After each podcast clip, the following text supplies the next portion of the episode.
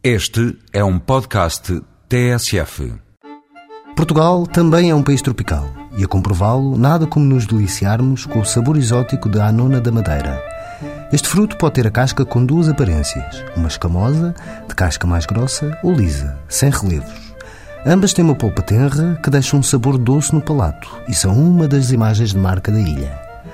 As anonas da Madeira são certificadas com a denominação de origem protegida e estão, neste momento, no auge da sua produção. A anoneira foi introduzida na ilha no século XVII, originário do Peru e de Nova Granada, no Brasil. Foram madeirenses que reconheceram na sua terra o calor, luz, terreno e umidade propícios ao cultivo deste fruto. Depressa, a situação privilegiada do Porto Funchal fez a ocasião para a introdução da anona nos mercados europeus. As anonas devem ser colhidas ainda verdes porque se destacam com muita facilidade quando maduras. É um fruto rico em vitaminas do grupo B e tem propriedades que neutralizam o excesso de acidez gástrica e ainda protegem o coração. Por ser um fruto muito sensível, deve ser consumido com a maior brevidade. Uma das suas utilizações são na doçaria, como no pudim e o bolo da nona, e nos licores típicos da Madeira.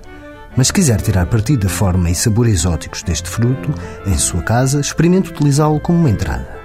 Corte quatro frutos ao meio e retire-lhes as sementes. Reserve quatro metades e corte as restantes em cubos.